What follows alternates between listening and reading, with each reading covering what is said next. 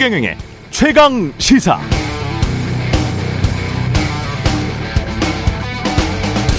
당신들 아이들은 당신들 세대보다 미래에 더 풍족해질까? 미국의 여론조사기관 퓨 리서치 센터가 좀 산다고 하는 17개, 19개국 국민들에게 이렇게 물어봤습니다. 아니요, 더 가난할 겁니다. 이렇게 부정적으로 응답한 응답자 비율이 가장 높은 나라는 어디였을까요? 1위, 일본 82%, 2위, 프랑스 78%, 3위, 이탈리아 76% 순으로 미래 아이들이 더 가난할 것이다. 이렇게 대답했습니다. 위 순위를 보면서 제 머릿속에 떠오른 단어들은 고령화, 저출산율, 인구 감소, 저성장 또는 마이너스 성장, 마이너스 금리 등이었습니다. 우리나라 사람들은 어떻게 답했는가? 우리나라도 좀 산다는 나라 19개국에 속했습니다. 60%가 자식 세대들이 경제적으로 더 가난할 것이다. 아무래도 일본보다는 낫죠. 이렇게 답변했습니다. 위 나라들보다는 덜 하지만 우리도 곧 다가올 미래라고 생각하는 사람들이 다수라는 것은 확실합니다. 그런데 우리 정치인은 이런 경제적 미래를 대비하고 있는 것인가? 이런 경제적 미래를 맞이할 세대들이 현재 정치적 의사 결정에 얼마나 참여하는가? 그렇지 않다면 지금 정치의 주축인 장, 노년 세대는 과연 전체 세대를 위해서 공정하게 결정하고 있는가? 이런 질문이 이어질 수밖에 없습니다. 나이든 선진국들, 갑자기 나이 들어버린 한국, 모두에게 고민스러운 질문입니다.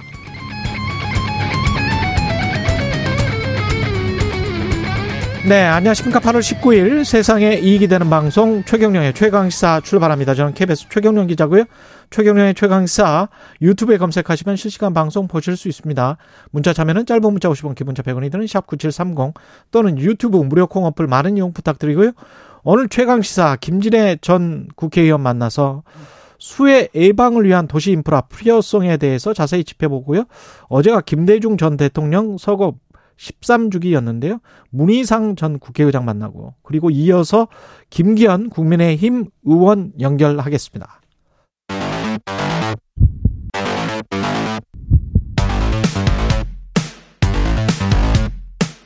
오늘 아침 가장 뜨거운 뉴스 뉴스 unboxing 네, 뉴스 unboxing 시작합니다. 민동기 기자 김민아 평론가 나와 있습니다. 안녕하십니까? 안녕하십니까? 예, 북한 지금 속보가 날아왔습니다. 새벽에 김여정 부부장이 담대한 구상에 대한 입장을 내놨는데 뭐라고 있습니까? 일단 윤석열 대통령이 그 광복절 경축사에서 북한의 비핵화 조치에 맞물려서 식량 인프라 지원을 비롯한 경제 협력 방안은 물론이고 그렇죠. 정치 군사적 상응 조치까지 제공을 하겠다. 이런 담대한 구상을 북측에 정식으로 제안을 했거든요. 근데 이 제안에 대해서 김여정 노동당 부부장이 어리석음의 극치다. 우리는 절대로 상대해주지 않을 것이다. 이렇게 거부 의사를 밝혔다라고 합니다. 아, 김 부부장의 이 같은 입장은 어, 노동신문에 자신의 명의로 실은 담화를 통해 이제 알려졌는데요. 앞으로 또 무슨 요란한 구상을 해가지고 문을 두드리게 두드리겠는지는 모르겠으나 우리는 절대로 상대해주지 않을 것임을 분명히 밝혀둔다 이렇게 얘기를 했고 그리고 담대한 구상이라는 것이 검푸른 대양을 말리워 뽕밭을 만들어 보겠다는 것만큼이나 실현과 동떨어진 어리석음의 극치다. 이렇게 평가절하했습니다. 그리고 풀은 대양을 말려서 뽕밭을, 뽕밭을 만들겠다. 네. 그러니까 너무 이게 평가 절하한 것 같고, 네. 어, 그리고 이게 새로운 게 아니라 10년 전에 그 이명박 정부가 이게 표방을 했던 예. 어, 비핵 개방 3천 있지 않습니까? 예. 이 복사판에 불과하다고 또 평가 절하했습니다. 아, 그 말을 직접 했어요? 직접, 이명박... 아. 직접 이렇게 평가 절하했습니다. 그러니까 이게 우려됐던 바죠. 지금과 같은 상황에서 어, 이 정도의 제한은 이제 북한이 받지 않을 것이다라는 이제 관측들과 해석들이 있었는데, 근데 북한도 어쨌든 어, 대화의 테이블에 나와야죠. 계속해서 이렇게 지금 상황을 계속 유지하고 간다는 거는 북한 입장에서도 어렵습니다. 지금 뭐 어, 코로나19를 자신들은 성공적으로 극복했다고 주장하고 있지만 누가 그걸 믿겠습니까? 그렇습니다. 네. 이로 인한 어떤 경제적 피해나 이런 것들이 과거와 비교해서도 커졌기 때문에 그러한 부분에서 협력을 이제 진행을 해가면서 북핵 문제를 풀 수 있도록 하는 결심을 해야 된다. 그 말씀을 드리면서 동시에 지금 이제 정부가 추진하는 담대한 구상에 대해서는 여러 가지 약점이 이미 지적이 됐어요. 지금 비핵 개방 3천을 얘기하고 있지만 대통령실은 비핵 개방 3천하고는 다르다 이렇게 얘기하는 거지 않습니까? 근데 다르다라고 하면 뭐가 전제가 돼야 되냐면은 입구가 뭐냐가 분명해야 돼요. 그러니까 비핵 개방 3천에서의 문제는 비핵화와 관련된 뭔가 실질적인 조치를 북한이 취해야 그 다음 얘기가 가능한 거였잖아요. 근데 지금 이제 정부가 얘기하는 거는 그건 아니다라고 하거든요. 비핵화에 대해서 진정성을 보여줄 수 있는 그러한 조치를 취하고 로드맵에 합의를 하고 그리고 대화 테이블에 앉으면 그 다음부터 진행 가능하다 이렇게 얘기하는데 그런 이제 비핵화에 대한 진정성 있는 조치가 뭐냐는 거죠 핵심은. 근데 오늘은 이제 박진 외교부 장관이 중앙일보 인터뷰 등을 통해서 얘기한 걸 보면은 상당 기간 뭐 도발을 안 한다든지 핵실험 이 핵실험을 안 한다든지 뭐 이런 걸 전제 조건으로 얘기하고 있는데 사실 지난 정권에서 풍계리 핵실험장을 어, 폐쇄하고 핵동결을 사실상 진행했음에도 그게 진정성 있는 어떤 비핵화 조치가 아니다라고 주장한 게 보수 정치였지 않습니까? 그런 것과 이제 그런 연장선에서 보면은 지금 하고 있는 얘기가 뭐 진정성이 있는 거냐에 대한 의문이 있을 수가 있어요. 그렇기 때문에 이런 부분에서 우리 제안이 진정성 있는 거다라는 거를 보여줄 수 있는 그런 좀 보완 이런 것들이 진행이 돼야 될 것 같고 그런 걸 통해서 북한이 당장은 이렇게 나오더라도 장기적으로라도 대화 테이블에 앉을 수 있도록 하는 여러 가지 어떤 이것들은 만들어 가야 되는 거고 그걸 위해서라도 전 정부의 어떤 접근법, 접근법이라든가 이런 것들을 지나치게 폄훼해서도 안 된다. 저는 그렇게 생각을 합니다. 예. 근데 우리가 사실은 남북 관계에 있어서는 내적 변수 그러니까 남한과 북한, 한국과 아, 북한의 관계만을 볼 수가 없잖아요. 그러니까 그렇죠. 한국이 네. 어떤 제안을 하더라도 북한이 늘 이런 식으로 응대를 해왔기 때문에 이런 것들도 있고 사실 북한 입장에서는 늘 이제 미국이랑 우리는 직접 상대를 하겠다 이런 기조를 유지를 했지 않습니까? 그래서 남북 관계가 미국, 중국 그다음에 지금은 뭐 많이 영향력이 약해졌습니다만 러시아랄지 또 일본도 변수가 되는 것이고요. 그래서 한 100년 동안 지금 이어진 그 한반도의 그 외적 변수들, 거- 그것과 관련된 주변국들, 특히 강대국들이기 때문에 그 미국을 잘 설득하는 것, 그 다음에 그 국제 환경이 또 그렇게 잘 돌아가야죠. 미국도 그렇죠. 미국 유권자들 눈치를 보면서 지금 바이든 대통령도 하고 있는 것이거든요. 그래서 그런 부분들을 역학적으로 잘 생각을 할 수밖에 없고 그게 무조건 국내 정치에 이, 이용하기 위해서 누가 집권당이 되면 당신들이 잘못해서 남북 관계가 이렇게 엉망인 거야. 또는 또 상황이 역전되면 또 마찬가지로 이런 이야기를 하는 게 부질없어 보이기도 합니다. 어제 그렇죠. 네. 시장 이야기 하면서 집값 이야기 하면서 미국의 금리 인하 인상과 그 기조 때문에 전반적으로 집값이 하락하고 있는 세계 시장 이런 이야기를 드렸잖아요. 마찬가지로 집값도 마찬가지고 남북 관계도 마찬가지고 우리가 할 수 있는 정책 대응이라는 거는 제한적이기 때문에 이걸 가지고 서로 잘했다 못했다를 막 그 아귀다툼 하는 거 있잖아요.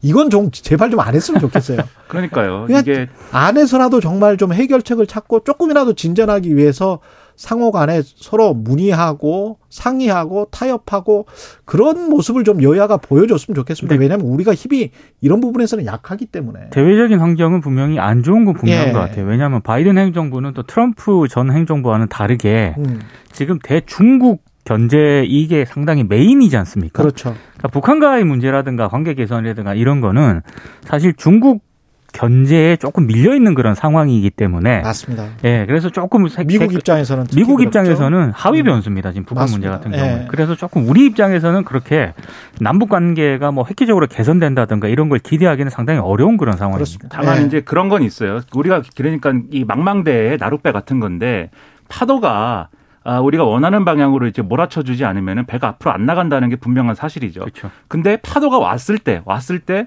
적어도 잘 준비된 노가 있어야 되고 돛도 잘 정비가 돼 있어야 되고 물도 안 새는 상태가 되지 않습니까? 배가.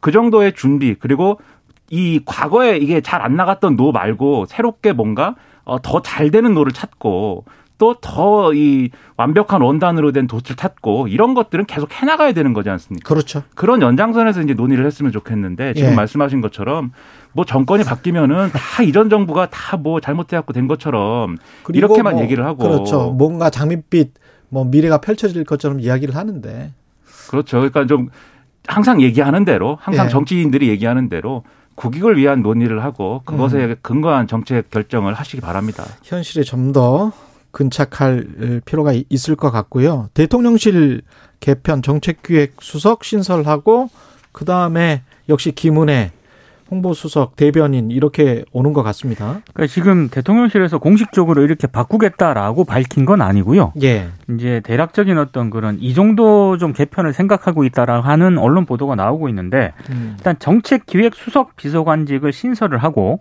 최영봉 홍보수석 비서관을 좀 교체하는 쪽으로는 가닥이 잡힌 것 같습니다. 아, 그리고 정책기획 수석에는 이관섭 무역협회 부회장이 유력하게 거론이 되고 있다라고 하는 게 상당수, 상당수 언론들의 보도인데요. 이관섭 부회장 같은 경우에는 문재인 정부 탈원전 정책에 반대하면서 2018년 한국 수력원자력 사장직을 사퇴했던 그런 인물입니다. 뭐 일각에서는 뭐 총무수석 비서관이라든가 기획관리실장 자리를 신설하는 이른바 추가적인 확대 개편 가능성도 거론이 되고는 있습니다만 이건 주말에 이제 공식적으로 발표를 할 가능성이 있으니까 주말을 좀 살펴보면 될 것 같고요.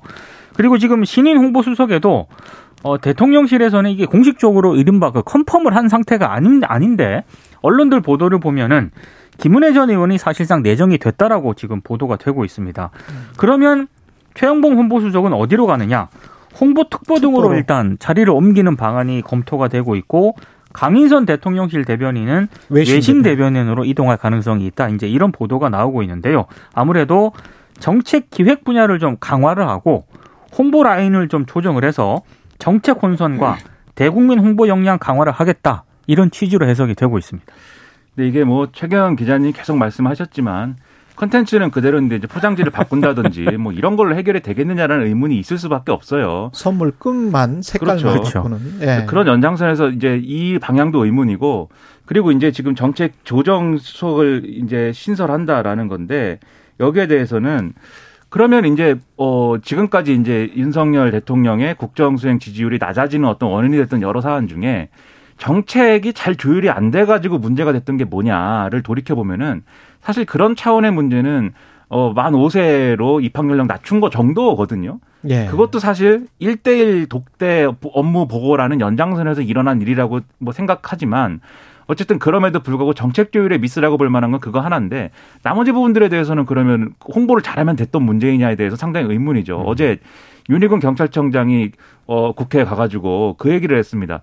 지금 이제 법무부가 진행하는 시행령 개정 있지 않습니까? 예. 지금 부패 경제 범죄 범위를 확 늘려가지고 어, 예. 이름 이게 언론 표현으로 하면 검수 완박을 검수 원복한다 뭐 이런 표현이 막 나오는데 그거에 대해 어떻게 생각하냐고 그러니까 윤희근 경찰청장이 그 사기법에 위배되는 시행령 개정일 수 있다라고 얘기를 했어요. 그렇죠. 그러니까 법 위법 위법 소지가 있다라는 거죠. 음. 이런 반응이 왜 나오냐면은 경찰 내 불만이 있거든요 지금. 예. 분명히 어 검찰 수사권 축소가 돼가지고 경찰 권한이 비대해져서 경찰국을 설치한다고 했는데 왜 이 이른바 검수 원복이 되는데 그럼 경찰국 설치는 왜 했냐 뭐 이런 분위기가 있다는 거거든요.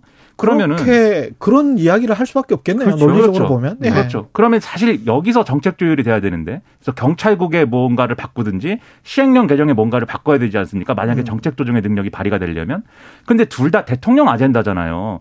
둘 중에 하나를 뭐 줄이거나 뭐 조정할 수 있겠습니까? 정책 기획 조정 그렇죠. 수석이. 예. 그러니까는 이런 상황으로만 보는 것은 대통령실에 좀 어, 오류가 아니냐 이 얘기를 다시 한번 할 수밖에 없고 여기서 또 하나 얘기하면 어제 이 김대기 비서실장이 쭉 밝힌 이러한 구상이 확정된 게 하나도 없어요 지금 확정된 얘기는 아닙니다. 그렇죠. 예. 네. 누가 한다는 것도 아니고 검토한다는 취지예요. 음. 확정되지도 않은 얘기를 어제 했어야 될 이유는 뭐냐?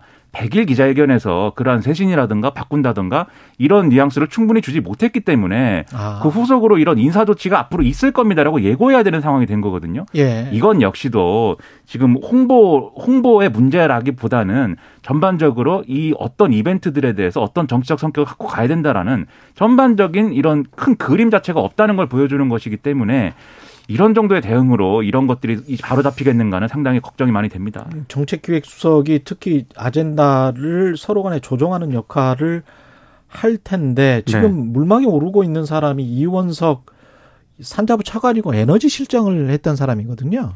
그리고 탈원전에 반대를 그렇죠. 해서 수자원 공사 사장을 나왔던 사람이기 때문에 중도에 사임을 했던 사람이기 때문에 주로 이제 탈원전 정책과 관련해서는 이분이 전문가로서 뭐 윤석열 정부의 기조에 맞춰서 가기는 하겠지만 네. 다른 아이템들을 마찬가지로 어떤 조정을 하고 본인의 의지대로 그렇게 할 수 있을까는 여전히 대통령의 뜻이 아주 강하겠습니다. 그러니까 김민하 예. 평론가도 좀 전에 얘기했지만 어제 김대기 비서실장의 브리핑은 좀 이상한 브리핑이었습니다. 예. 이 정도 브리핑을 했으면은 확정을 한 내용을 발표를 해야 되거든요. 근데 음. 확정되지는 않고 뭐 대충 그렇다. 그런데 일요일에 정확하게 발표를 할 것이다. 뭐 이런 취지로 브리핑을 하는데 굉장히 예고를- 이상한 예- 브리핑이었습니다. 예고를 했군요. 네. 예고. 그리고 이 이관섭 이 부회장이라는 분은 예. 사실 상공부 공무원 출신이죠. 예, 산자부. 예, 그리고 지난번에 그러니까 과거 아주 과거에 보면은 이 공무원 라인으로 보면 이제 상공부 라인인데 예. 그게 이제 지난번에 국무조정실장 얘기할 때도 후보군 중에 한 명으로 거론이 됐어요. 음. 그 연장선에서 보면은 한덕수 총리랑 가까운 어떤 그렇죠. 관계이거나 그럴 가능성이 그러, 있는 건데 그러네요. 예. 지금 그러면은 그런 정도인데 이게 아주 색깔이 다르거나 아주 예상의 인물이 지금 이제 나타난 건 아니기 때문에 그, 그 밥에 그나물이랄 수도 있는데 그러면 이게 정책 조정이라는 게 어떤 역할을 하는 거냐. 그럼 그 와중에 이거 의문일 수밖에 없는 거죠. 그렇겠습니다. 예. 그리고 국민의힘 비대위는 어제 대국민 사과로 첫 발을 뗐고요. 어제 첫 회의를 했는데요. 어, 비대위원들과 90도로 숙여서 이제 인사 아, 사과를 했습니다. 갈등과 분열을 제대로 수습하지 못하고 법정까지 가게 된 일, 그리고 뭐 부적절한 언어로 눈살을 찌푸리게 한 일, 새 정부를 견인해 신뢰받도록 하는데 소홀함이 있었다. 조호영 위원장이 직접 사과를 했고요. 어, 다른 비대위원들도 일단 일성으로 반성문을 내놓긴 했는데 비공개 회의에서 주요 당직 인선안을 어제 의결을 했거든요. 근데 사무총장에 김석기 의원이 임명이 됐습니다. 그래서 어, 이 김석기 의원 같은 경우에는 용산 창사 당시 서울경찰청장으로 진압작전을 지휘했던 그런 인물인데 이 인물이 비대위 사무총장에 인선이 된 게 적절하냐? 야권에서는 강하게 비판을 하고 있고요. 특히 비대위가 내걸고 있는 반성과 혁신에도 맞지 않는다 이런 지적도 제기가 되고 있습니다. 수석 대변인에는 박정아 의원이 임명이 됐고요. 이명박 정부 청와대 춘추관장 대변인을 지냈던 그런 인물이고 예. 비대위원장 비서실장에는 초선의 정의용 의원이 임명이 됐습니다. 음. 그러니까 논란이 없이는 앞으로 갈 수가 없는 것 같습니다. 어쨌든 이 김석기 사무총장인데 이 어떤 업무 연속성을 고려했다는 설명을 해요. 그러니까 부총장을 이렇게 하고 있었기 때문에 아, 사무 부총장이었어요? 네. 그렇습니다. 예. 비대위를 하면서 뭐 이런 실질적인 역할을 해야 된다 뭐 이런 건데 논란이 있을 수밖에 없겠고 그리고 여기서 이제 어 비대위가 나름대로 사과를 했습니다. 지금까지 상황들에 대해서 주호영 비대위원장이 사과를 했지만 이 사과를 했으면은 사실 이후 상황들은 사과를 했으니까 뭔가 새롭게 가는 모양새이고 그래야 되거든요. 근데 그게 아니라 추가적인 뭐 쟁점들이 계속 나와요. 오- 예를 들면은 안철수 의원이 뭐 언론 인터뷰에서 혁신위를 계속 이런 식으로 가져가는 것은 맞지 않다. 비대위랑 통합을 해가지고 비대위가 혁신의 역할을 하드- 하면 되는 거 아니냐. 이렇게 얘기를 한 거에 대해서 최재형 의원이 또 반발하고 있잖아요. 혁신위원장인.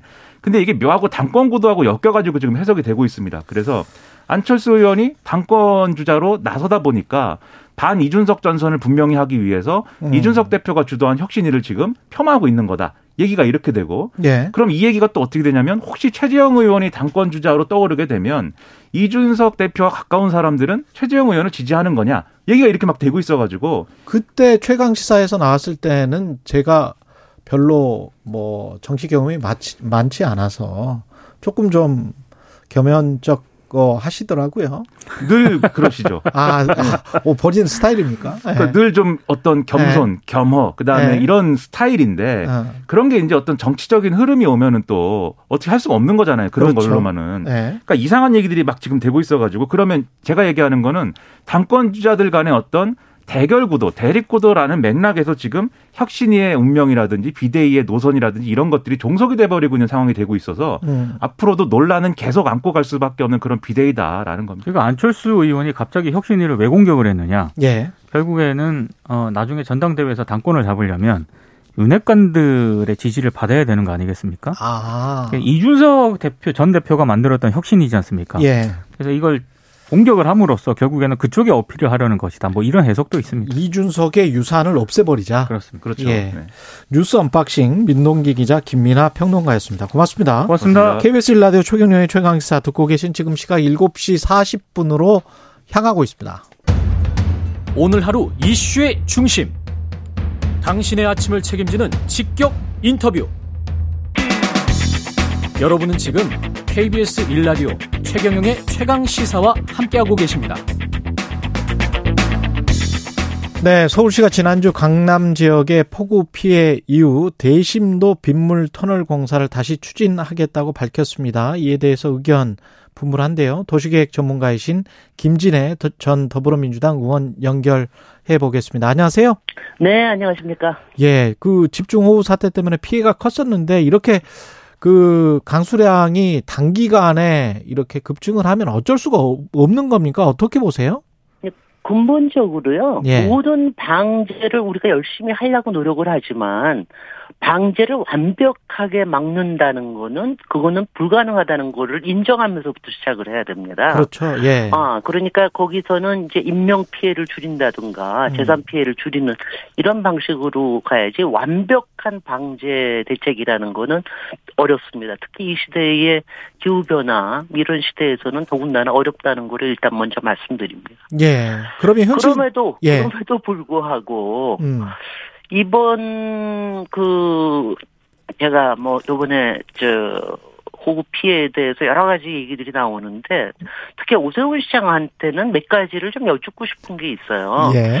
어, 뭐냐면 지난 10년 동안은 오세훈 시장이 시장이 아니었던 지난 10년 동안은 그러면 왜 수재 피해가 그렇게 심하지 않았는가? 음. 아, 그 다음에 이번 그 집중 호우에 관련된 경고가 나왔을 때 과연 제대로 빗물 바지 점검을 하셨습니까? 음. 아, 하수구를 제대로 청소하셨습니까? 거기다가 수방 예산을 왜 그렇게 몇- 몇백억씩이나 그렇게 삭감을 하셨습니까? 이런 것들은 아주 기본이 되는 이런 것들에 대해서는 좀 여쭙고 싶습니다. 예. 네. 기본을 제대로 지켰느냐 그 말씀이시고 대심도 빗물 저류 배수 시설 그러니까 한 지하 40m 깊이에 터널 같은 구조물을 설치해서 빗물을 거기에다 다 담아두고 나중에 이제 퍼서 한강으로 뿌리자 뭐 이런 거잖아요. 네. 그거는 다시 재추진하겠다라고 하는데 어떻게 보세요? 어, 그러니까 일단은 이것도 마찬가지로 호우 피해가 난 다음에 이틀 만에 이거를 들고 나온 거는 좀, 좀 바람직하지 않게 보이고요. 예. 여러 가지 상황에 대해서 좀 점검을 하시고 난 다음에, 아, 좀 해야 된다. 아, 그리고 대심도 빗물 터널은 생각할 수 있는 옵션 중에 하나입니다. 음. 그런데 이제 11년 전에 그 강남에서 이거를 못한 거는 나름대로의 이유가 있거든요. 항상 뭐였습니까? 이제 예. 아, 그, 그게 뭐냐면은 강남에는 워낙 지하 구조물들이 많습니다. 그러니까 이제 이거를, 어, 터널을 하려고 그러면은 뭐 들어가는 진입부터 나오는 데까지 해가지고 여러 가지를 해야 되는데 그거를 찾기가 굉장히 어려웠다. 그런 것 때문에 당시에 그 효과가 그렇게 저 불투명하기 때문에 당시에 어, 그, 주소한 것도 있고요. 예. 그 다음에 가장 큰 거는 강남에서는 민원이 굉장히 많습니다. 민원이 그러니까 민원 때문에 못한 게 굉장히 많아요. 그러니까 그 아마 오세훈 시장이 계속해서 강남에 계셨다 하더라도 음. 어, 서울시장에 계셨다 하더라도 아마 그 민원을 그렇게 처리하기가 쉽지는 않으셨을 거라는 생각을 합니다. 그 관련해서 뭐 집값 떨어진다고 그런 이야기도 있었더라고요. 당시 기사들 찾아보니까. 아, 그럼요. 예. 그거는 강남에서는 특히 심합니다. 강남에서는 어 만약 이런 것들이 일어났을 때 어, 어떤 부동산에 어떤 영향을 끼치느냐에 대해서 시민들이 굉장히 좀 민감하게 반응하시기 때문에 이번에도 하신다고 그럴 것 같으면 음. 여러 가지를 검토를 하셔야 될 거예요. 일단은 첫 번째는 이렇게 돈은 많은 돈을 일단은 이게 실행 가능성이 있느냐. 바로 민원이나 실제로 스페이스를 확보할 수가 있느냐. 아무리 예. 지하 40m 미만이지만 거기 음. 거기다가 어 예산을 그렇게 투입해도 과연 방제 효과가 지금 이제 일어나고 있는 폭우라는 게 예측 불가한 게 많지 않습니까? 예. 그런 이런 예측 불가한 시대에 이거를로 완벽하게 막는다고 하는 게 가능한 것인가 이런 것들을 그다음에 이제 비용 문제죠. 비용 그러네요. 문제를 어떻게 할 것이냐 이거를 따져보고 하셔야지 이걸 그리고 다른 대안들은 없는 것이냐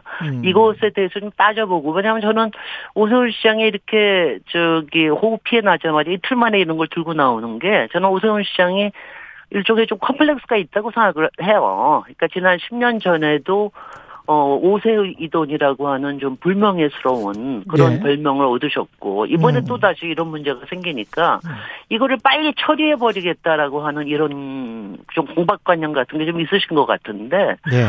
어, 두 가지를 좀 얘기를 드리고 싶은 게, 하나는 이게 말이죠. 오세훈 시장의 마인드는 10년 전에 스탑돼 있는 것 같아요. 그 10년 동안에 우리가 탄소 중립 사회라든가 기후 변화 위기에 대해서 굉장히 많은 패러다임이 바뀌고 있거든요. 예. 그러니까 그런 거에 대한 생각을 못 하신다는 거. 그다음에 두 번째는 이거를 삽질로 그냥 처리해 버리려고 하는 게 이게 미래로 돌려버리는 거거든요. 문제를. 음. 문제 이거를 안 하면 안 됩니다. 그러니까 그 전에는 제가 책임질 일은 없습니다. 음. 이런 식의 태도는 굉장히 바람직하지 않다. 이거를 말씀드리고 싶습니다. 미래의 그래서 일로 좀 더- 돌려, 돌려버리는 것이다. 네, 그렇죠. 이거 이거 이거 요번에도 양천 그 빗물 저류조는 그거는 실제로 실행을 했는데 그것 때문에 안 생기지 않았냐 이러지만 실제로는 그쪽에는 비가 별로 안 왔거든요. 음. 그리고 빗물 저류 조를 실제로 저 사용한 것도 50% 미만입니다. 그러니까 이런 게 다 비용하고의 관련이나 이런 게 있기 때문에 조금 좀 세심하게 들여다보셔야 될 문제가 있다고 생각을 합니다. 혹시 그러면 가능한 대안이나 이런 거는 뭐가 있을까요? 어, 그, 저는, 저는 좀 근본적으로 특히 예. 이 탄소 중립 사회의 여러 가지 기후 변화에서 어, 이 패러다임 자체가 완벽하게 방제를 한다라기보다는 기후 변화에 적응해야 된다라고 하는 음. 이런 패러다임이 지금 굉장히 많거든요. 예. 그러니까 인명 피해나 재산 피해를 최대한 줄이되 이거를 좀 분산 위험을 분산시키는 이런 것들이 굉장히 많은데 이게 도시에서도 위험 도시의 개념을 좀 분산시키자. 그러니까 예컨대 빗물 저류조 같은 것도 어 대심도 터널로 한, 한 방에 그냥 다 해결할 수 있는 게 아니라 아, 도심의 여러 부분의 빗물 저류조를 만들어서 음. 분산 시스템으로 하는 거. 요새는 최근에 이런 예들이 굉장히 많습니다. 예. 아, 가령 광진구에도 스타시티 만들면서 꽤 큰 빗물 저류조를 만들었거든요. 예. 이것처럼 특히 우리 사회에서는 어, 대형 개발들이 많기 때문에 이런 대형 개발과 같이 이용을 하면서 그러면서 어떻게 이렇게 분산적으로 만드느냐. 특히 이제 대심도 빗물 처리조 강남 같은 경우에는 굉장히 신중해야 되는 게 예. 지금 강남에는 분당선도 지금 이제 개통 그- 이제 그렇죠. 하고 있지 않습니까? 예. 그다음에 이제 경부 지하 어, 화도 진행이 될 거예요. 경부선도. 그렇죠. 네, 그리고 이런 것들하고도 다 연결을 시켜야 돼요. 경부선 지하화할 때는 이른바 스마트 지화, 지하화라고 그래가지고 여러 가지 다기능을 집어넣어야 될 이런 가능성들이 굉장히 높거든요. 예. 그러니까 이런 것과 다 연결을 시켜서 얘기를 해야지 하나만 딱 맞는 된다 이렇게 생각하시면 좀 곤란합니다. 그러네. 자율주행차나 이런 것도 다 생각을 해야 되겠네. 그거 만들 아, 때는. 그럼요. 그렇습니다. 예, 예. 네. 그 반지하 문제도 아까 저 미래로 돌려버렸다 이런 말씀을 하셨는데 네. 그 반지하 문제도 20만 원나 지금 되는데 네. 이것도 앞으로 뭐 한 2020년까지 뭐 저 앞으로 한 20년 동안 뭐 해보겠다라는 건데 이게 현실성이 있는 이야기인가요? 아, 저는 이 부분에는 정말 제가 분노를 하는데요. 예. 이번에 다섯 명의 저, 그, 피해를 보지 않았습니까? 인명피해가 있었는데, 사실 그거는 인명피해는 막을 수 있었거든요. 음. 왜냐하면 저는 이제 현실적으로 시행정을 해야 된다고 생각을 하는 게, 이거는 예상이 됐던 문제고, 이렇게 됐을 때는 이른바 표적 관리를 해야 됩니다. 예. 왜냐하면 요새는 우리 코로나 같은 것도 하나하나 표적 관리를 하잖아요. 확진자나 이런 것처럼. 예. 문제가 되는 이 집들은 미리 해가지고 하나하나 저- 저기 앱으로 알려드리고 문자로 알려드리고 다 미리 대피하실 수 있도록 했었어야 돼요. 그 다음에 소방 문제도 마찬가지고 소방 문제는 행정부 행, 저 행안부 장관의 문제지만 예. 아 이런 것들부터 먼저 해놔야 된다는 거 하나. 그런 소프트웨어적인 대응이 필요했었다. 그럼요. 예. 그, 그것부터 작동이 돼야 되고, 그 다음에는, 왜냐하면은, 정말 뭐냐, 모든 피해를 막을 수가 없습니다. 그러니까 아주 시- 집중적인 피해만을 막을 수 있도록 굉장히 노력을 해야 되고요. 그 다음에는 이제 이 반지하에 관련된 거는 이제 뭐 거의 20년 동안 저희가 계속해서 문제를 안고 있는 건데, 예. 우리 도시의 특별한 문제이기도 하지만 사실 외국에도 지하주택이 없지 않습니다. 유럽에도 가보시면 다 안 내려가서 지하주택 있고 그런데 음. 우리하고 환경이 다른 건데 어, 이 반지하가 줄어들면서 법적으로 줄어들게 만들어 놨거든요. 줄어들면서 우리의 문제는 이른바 지옥고라고 하는 지하주택, 옥탑방, 고시원의 이세 가지의 음. 어, 빈곤주택의 문제가 있지 않습니까? 예. 옥탑방과 어, 고시원의 고시원. 주거가 늘었어요. 그게 한 또 40만 대입니다. 그러니까 이게요, 한쪽을 쥐어놓고 나면은 한쪽이 부- 부풀려지는 거예요. 이게 풍선 효과라는 게 있는 거죠. 도시에서는 이분들이 이사 가고 싶지 않아서가 아니라 또 돈 문제도 있지만은 도심 안에서 살아야 일자리를 그렇죠. 만들 수가 있거든요. 예. 교통비도 줄일 수 있고 여러 가지 등등의 이런 것 때문에 저기 하시는 분들이기 때문에 이거를 없애기만 한다고 그 대안이 다 되지는 않는다. 아, 이것도 뭐 마찬가지로 그냥 저기 20년 안에 이거 다 없애겠다. 이것도 미래로 돌려보려는 무책임한 게 아닌가 예. 하는 생각이 들어요. 지금 뭐한 2분밖에 안 남았는데 네. 잠깐 그 정치인이시기도 하니까 네. 윤석열 정부 100일 평가는 어떻게 하십니까? 아, 제가 오세훈 시장이 10년 전에 MB적인 토목 삽질에 머리가 이렇게 좀 고정돼 있다고 생각을 하시는데 예. 윤석열 그 대통령께서는 대통령으로서의 역할에 대해서 다시 한번 생각을 하셔야 된다. 검찰총장의 마인드로 국정을 다스리기는 굉장히 어렵다. 이번 수해 피해에서 여러 가지 태도 문제라든가 이런 문제를 거기서 저 탈피하지 않으시면은 어, 국정이나 또 국민들의 걱정, 그쪽 국민들이 지금 가장 걱정하는 게, 이게 절망이라고 하는 이런 거를 생각하지 않게 대통령의 역할이 무엇인가에 대해서 깊이 생각해 보시기 바랍니다. 예. 네. 이, 이에 반해 민주당도 지금 상황이 이제 전당대회 이후에 어떻게 진행이 될까요? 민주당은? 어, 뭐 잘해야 되겠죠. 네. 국민에게 이제 한쪽이 절망을 준다 그러면 한쪽에서는 희망을 좀 줄 수 있도록 여러 가지 노력을 해야 되니까. 음. 저는 이제 그 이제 만약 이재명 당대표가 되신다면 이재명 당대표는 현장의 문제를 어 쭉 처리해 온 이런 역량이 있지 않습니까? 그런 점에서 어 아, 아까 수해 피해라든가 이런 부분에 있어서도 자꾸 미래로 돌리거나 토목 삽질에만 매달릴 게 아니라 정말 음. 국민들의 삶에 도움이 될 수 있는 이런 방향으로 음. 여러 정책들을 내놓고 그다음에 저는 뭐 또 하나 굉장히 많이 기대하는 거는 어 이재명 당대표가 되시면은 솔직히 여의도의 문법에서는 조금 벗어나야 되지 않을까 그 점에서 정치 개혁의 과제들 어 국민들이 정말 절망을 하고 있기 때문에 정치 개혁의 과제들을 피하지 마시라 정면 승부하시라 뭐 이런 말씀을 드리고 싶습니다. 정치 개혁이라면 뭐 개헌이나 뭐 이런 걸 말씀하시는 거예요? 아니죠. 저 국민 소환제라든가 아, 아, 국민 소화제라든가 지금 이제 삼성 금지랄지 뭐 이런. 인호, 네네. 예. 인호 서클을 자꾸 만드는, 이러면서 관료주의화하는, 정치인이 관료주의, 관료인처럼 되면은 이거는 저 나라의 희망이 없거든요. 알겠습니다. 그런 부분에서 정치 개혁이 필요하다 생각합니다. 여기까지 듣겠습니다. 예, 도시계획 전문가 김진애 전 의원이었습니다. 고맙습니다. 네, 고맙습니다. 예, 잠시 후 2부에서는 김대중 전 대통령 서거 13주기 맞아서 예, 문희상 전 국회의장 만나보고요. 김기현 국민의힘 의원 연결하겠습니다.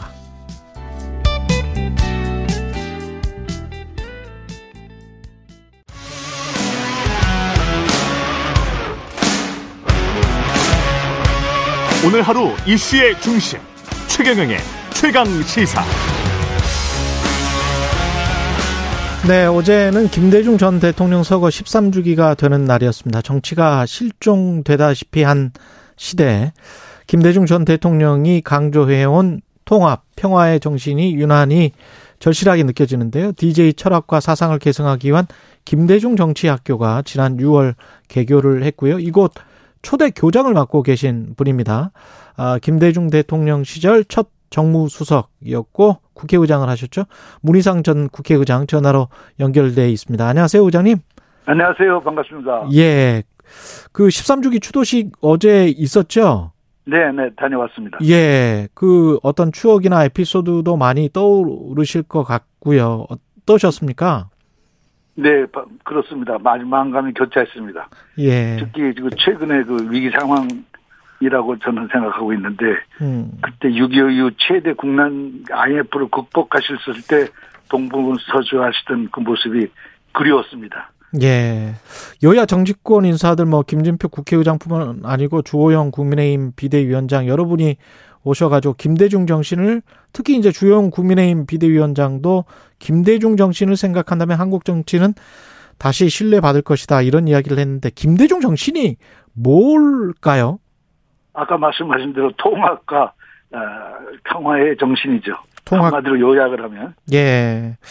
근데 제가 어, 어디에서 김대중 연구하시는 김대중 연구자분이 서거 13주년 관련해서 이런 글을 써놨더라고요. 좀 아픈 글인데 정치인들에게는 김대중 정신을 파는 정치 그분은 이제 꾼이라고 했습니다. 김대중 정신을 파는 정치꾼들은 많은데 김대중 정신을 실천하는 정치인들은 없는 것 같다. 네. 이렇게 써놨더라고요. 네, 네. 예. 그럼에도 불구하고 김대중 정신은 살아있죠. 예, 그러면 그럴수록 예. 않습니까? 예, 그분도 그걸 아는 거죠. 예. 예, 예. 아까 위기라고 하셨는데 그 통합과 평화의 정신이라고 그 김대중 정신을 말씀을 하셨고 그 통합과 평화의 정신이 이 위기의 상황에 어떻게 적용이 될까요?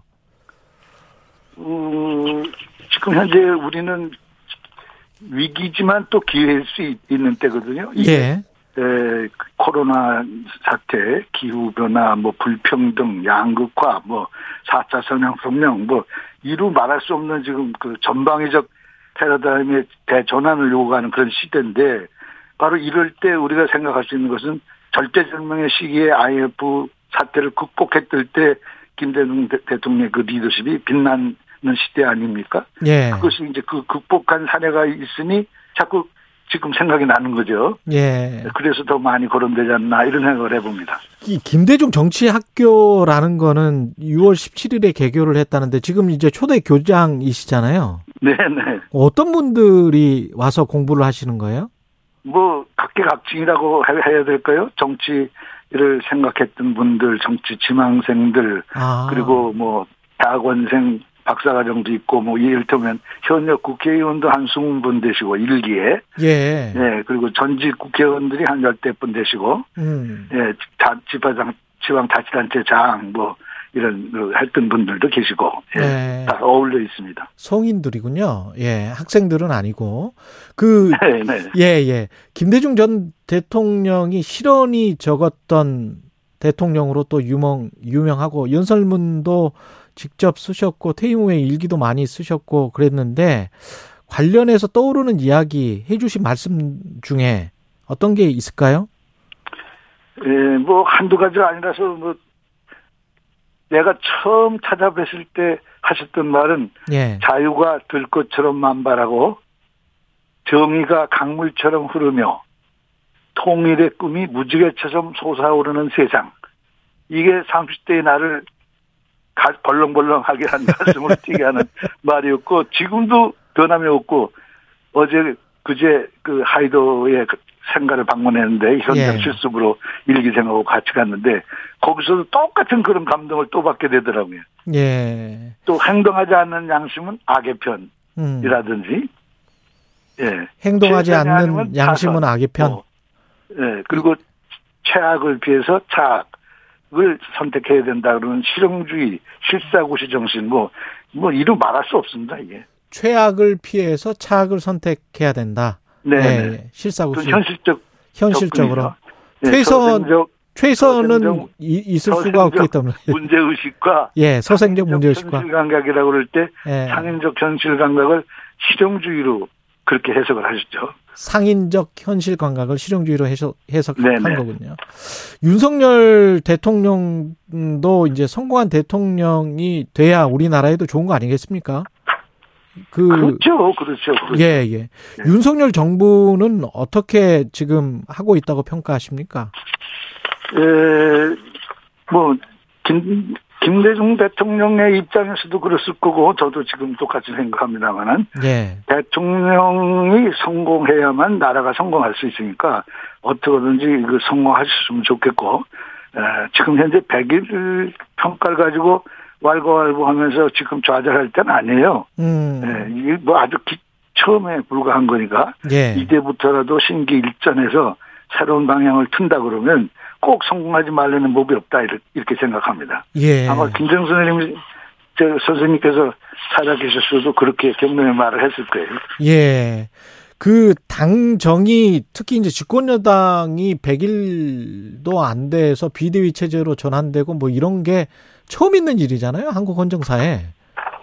대통령 선거에 승리를 하고 나서도 근데 이게 당정 간의 관계랄지 대통령 대통령실의 앞으로의 처신이랄지 어떻게 해야 된다고 보세요?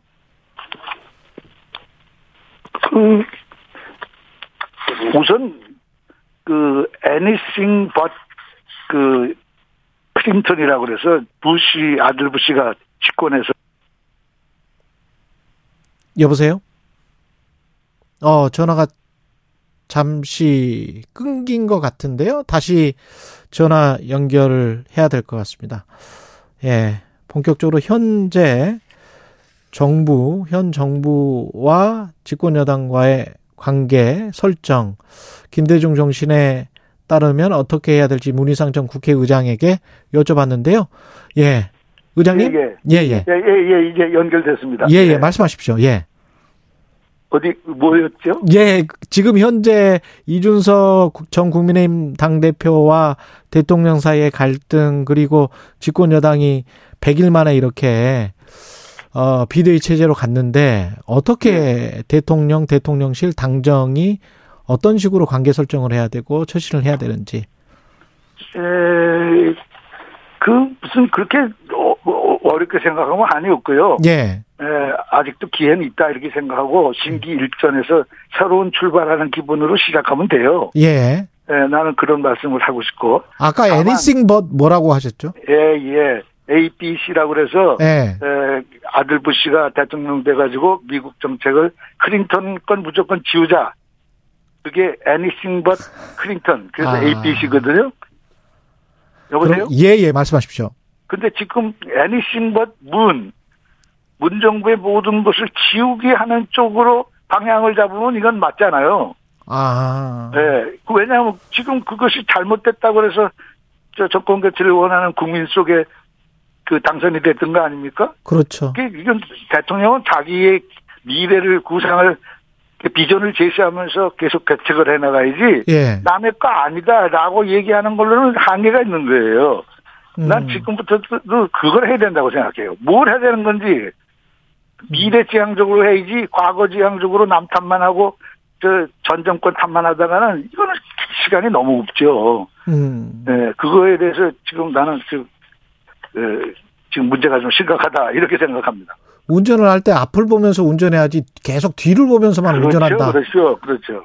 예. 그렇게 그- 해서는 안 되죠. 예. 그리고 할 일이 태산 같은데 지금 이 위기 상황에 국내외적으로 어, 새로운 방향을 제시하도록 그 하기도 바빠 죽겠는데 그왜 남의 탓 하다가 시간을 보냅니까?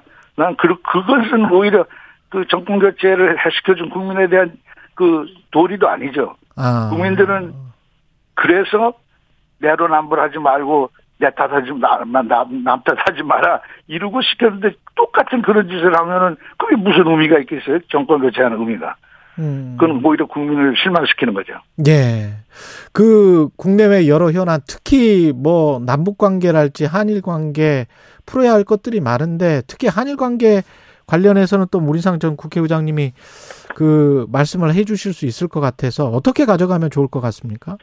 어, 한일 관계는 기본 방향이 김대중 오부치 공동선으로 돌아가면 됩니다. 예. 김대중 오부치 공동선언 마침 그 방향은 잘 잡았어요. 예. 이번 그 발로 그 그랬죠. 예, 기념사를 보니까 예. 거기에 김대중 오부치 공동선언을 우- 말씀하셨더라고. 근데 음. 그 내용을 진실로 알고 있는지는 모르겠어요. 근데 어쨌거나 거기는 과- 일본이 과거 식민 지배에 대해서 통렬한 반성, 마음으로부터의 사죄 예. 이것을 분명히 밝힌 첫 번째 문서거든요. 예, 그렇죠. 그 그걸 일단 받아야 되고요. 음. 바- 반성과 사과가 사- 있으니까요. 사죄를 받아야 되고. 예. 예. 거기 돼 있어요. 그러니까 그거만. 인정하면 되는 거예요. 예. 김대중 오부치 정신에 의해. 음. 그리고 미래지향적으로 나가자. 과거를, 과거를 직시하고 미래로 나가자. 그래서 일본 문화 개방도 우리가 흡수를 했는데 거꾸로 한류의 시작이 되고 이게 세계사적 문화 강국의 초석을 마련하게 된 계기가 됐잖아요. 어. 따라서 김대중 오부치 선언이 한일 관계의 지표로서는 최대의 지표입니다. 음. 그럼 그거로 가면 돼요. 그게 내 안이 아니라는 게 뭐 별게 아니에요. 다섯 가지 원칙이 있는데 예. 피해자 중심으로 하자. 피해자 중심. 피해자 강제 피해 징용 피해자 단체가 내 법안을 전부 지지했죠. 음. 만천 명이 저 법안 통과를 촉구하는 연대 성명됐고요. 그때 문희상 안이라고 불렸습니다. 예. 그렇습니다. 그렇습니다. 예. 내가 이제 발안자니까요. 예. 대표 발의자. 음. 그리고 두 번째가 거기에는 일본의 아까도 말했지만 통렬한 반성 마음으로부터의 사죄가 있고요. 예. 그래서 김대중 오부치 공릉선을 재확인하는 대목이 있습니다. 음. 셋째는 강제동원 피해자 지원을 우리가 주도해야 한다는 게 내 생각이에요. 그 당시는 상해 임시정부 수립 100주년을 맞던 해인데 예. 100주년이 우리 대한민국의 정통성이 100년 전에 있다고 상해 임시정부 때부터 따지면 그때 그 정부는 책임 안 집니까? 어. 당연히 책임져야죠. 그러니까 어떤 그 책임을 배상하는데 주저함이 없이 우리가 주도적으로 해야 된다. 그런 뜻이거든요. 예. 그 다음에 네 번째는 대법원 판결 정신을 존중해야 된다. 재단이 그 피고인 일본 기업을 대신해서 대의변제를 우선 하고 음. 민법상 화해가 성립된 것으로 보기 때문에 결국 구상권을 재단에 남아 있거든요. 예. 그래서 그것이 완전히 해소된 게 아니고 그냥 남아 있기 때문에 우리가 항상만 안 할 뿐이지 대법원 판결 정신이 존중되거든요. 이 안에 의하면. 음. 그다음에 다섯 번째는 그 하, 한일 양국의 국민 기업의 자발적 기부로 기금을 조성하거든요. 음. 그러니까 그 무슨 다른 뭐 이의를 제기할 게 전혀 없는 거예요, 사실은. 예. 그래서 지금도 난 늦지 않았다고 생각하고 정부가 그래도 김대중 오부치 선언 정신으로 돌아가서 시작을 한다니 음. 조금 기대를 하고 있습니다. 마지막으로 민주당 상황도 그렇게 뭐 좋은 것 같지는 않은데 의장님께서는 어떻게 보십니까? 네, 그러나 이제 뭐, 뭐, 야당이 가야 될 지표는 내가 늘 얘기하지만 야당은 야당다워하면 돼요. 예. 야당의 제일 책무는 비판하고 견제예요. 음. 근데 이제 반대를 위한 반대나 뭐, 어, 발목 잡기나 트집 잡거나 뭐 딴죽 걸기나 이런 건 하면 안 된다. 이렇게 나는 옛날 야당 대표로서 국회 연설 때도 똑같이 얘기했고요. 예. 그렇다고 잘한 건 잘했다 그러고 그래야 된다 이런 얘기인데 문제는 잘못된 것은 철저히 감사하고 비판해야 되는데 음. 지금 현재 이 상황 돌아가는 게 제- 내가 볼 땐 심상치가 않다고요.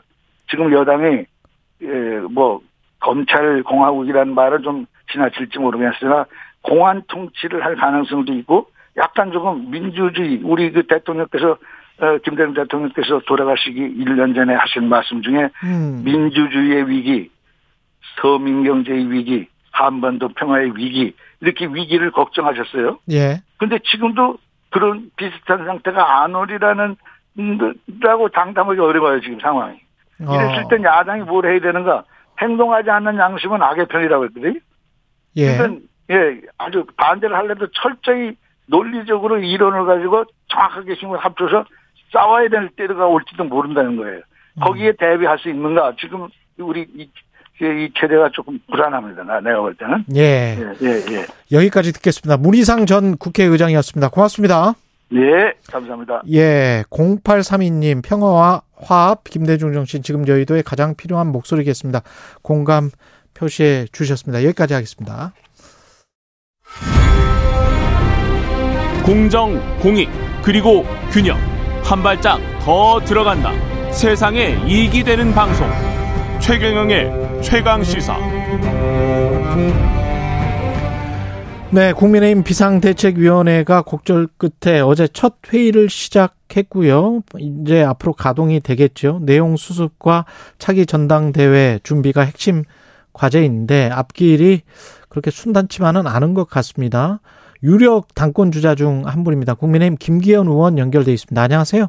네, 반갑습니다. 김기현입니다. 예, 윤석열 정부 100일 성과와 앞으로의 과제 관해서 먼저 먼저 이것부터 엿듣고 시작하겠습니다. 예, 그 사실 뭐 100일 기간 소수 여당의 한계 때문에 다수 여, 다수 여, 야당이 그 여러 가지 개혁에 대한 많은 저항들 그에 대한 거부 반응들 때문에 어이 100일 동안 일하기 굉장히 어려운 여건이었습니다만은 나름대로 성과가 있었다고 봅니다. 우선 당장 뭐 집값 집값, 전월세 값이 하향 추세로 안정화되고 있기 때문에 이건 굉장히 큰 성취라고 보고 있고요. 뭐 이 관 관이 주도하던 소주 소주성 소득 주도 성장 같은 이런 잘못된 정책을 폐기하고 민간의 투자를 활성화시켜서 우리 그 대기업들이 뭐 수백조에 이르는 투자를 하겠다고 이미 밝힌 바도 있지요. 그리고 규제를 개혁을 하겠다 그래서 민간 쪽에 활성화되는 민간의 시장 경제가 활성화되는 여러 가지 조짐들이 이제 드러나고 있고요. 어, 불법 사실은 불법에 가깝다고 봅니다만은 이 원전을 어, 폐기하겠다는 것 잘못된 정책을 다시 원전을 원전 산업을 어, 키워 나가겠다는 쪽으로 전환하면서 에너지 문제도 해결하고 또한 동시에 세계 원전 시장에서 우리의 수주 가능성을 높여서 일자리도 만들어내는 그런 나름의 여러 가지 성과가 있었다고 보고 있고요. 뭐 아직 여러 가지 해야 될 숙제들이 많이 있는데 100일 내에 다 풀지는 못했습니다만은 여러 가지 숙제들도 해야 될 그런 책임을 무겁게 느끼고 있습니다. 예. 대통령의 모두 연설과 이제 비슷한 말씀을 해 주셨는데요. 야당에서는 이 취임 100일 연설에 관해서 자화자찬이다, 반성이 없다, 이렇게 호평을 했었지 않습니까? 어떻게 보세요? 그래서 저는 5년 민주당 정권, 문재인 정권 내내 반성하는 걸 제가 들어본 기억이 거의 하나도 없습니다. 늘 잘했다는 얘기만 늘 하시더니 네. 대통령이 사과 제대로 하시는 거 제가 기억이 한두 번 정도 들을 뚱 말뚱인데요. 뭐 부동산과의 전쟁을 치르겠다. 부동산만은 자신 있다 그랬더니 부동산 집값, 전월세값 완전히 뭐 서민들에게 아직 그게 뭐 어떤 주택 지역을 만들어 왔지 않습니까? 그러면서 제대로 반성 안 했고요. 뭐 음. 죽비 하나 맞은 같은 기분이다. 이런 정도 말하고 그냥 넘어갔는데 남이 정말 내로남불이라는 생각이 들고요. 민주당이 자신들이 계속해서 발목 잡았던 것에 대한 반성부터 좀 했으면 좋겠다 하는 생각을 합니다. 예. 물론 저희 당 저희 당도 네분 네분 때문에 국민들에게 어, 눈살 찌푸리게 한 것도 맞고 또 뭐 정부나 또 대통령실도 좀더 어, 서민들에게 우리 국민들에게 사랑을 받는 모습을 하는데 그렇게 성공적이었다 할 수는 없습니다. 그런 점에서 저희들도 반성하고 책임을 느끼고 있고 그래서 대통령께서도 뭐 분골 쇄신해서 새로 뭐 하시겠다는 그 의지도 보이셨지 않습니까? 그러면 아무리 그 야당이라 하더라도 지금 출범한 지 석 달 남짓 됐습니다. 좀 협조할 건 협조하고 일할 시간을 주고서 비판을 해야지 무작정 계속 그러면 이게 생떼 부리고 정쟁만 일삼는 야당이다. 만년 야당 하겠구나 민주당은 그런 생각 들지 않겠습니까? 음. 대통령실 개편에 관해서는 어떻게 생각하세요? 이번에 개편안이 나온 게 국민의힘 쪽에서 먼저 말이 나왔다. 이런 보도도 있었는데요. 글쎄 제가 뭐 그 어떻게 나온지 경위는 제가 다 확인한 바가 아니어서 말씀드릴 수 있는 입장은 아닙니다만은 네. 저희 개인적 의견을 말씀드리면 어, 이 일하는 곳은 일할 수 있는 인력을 보충해야 되고 일이 어 일의 양이 적거나 혹은 일의 양에 비해서 인력이 많은 곳은 인력을 감축해야 된다 고 생각하는데요.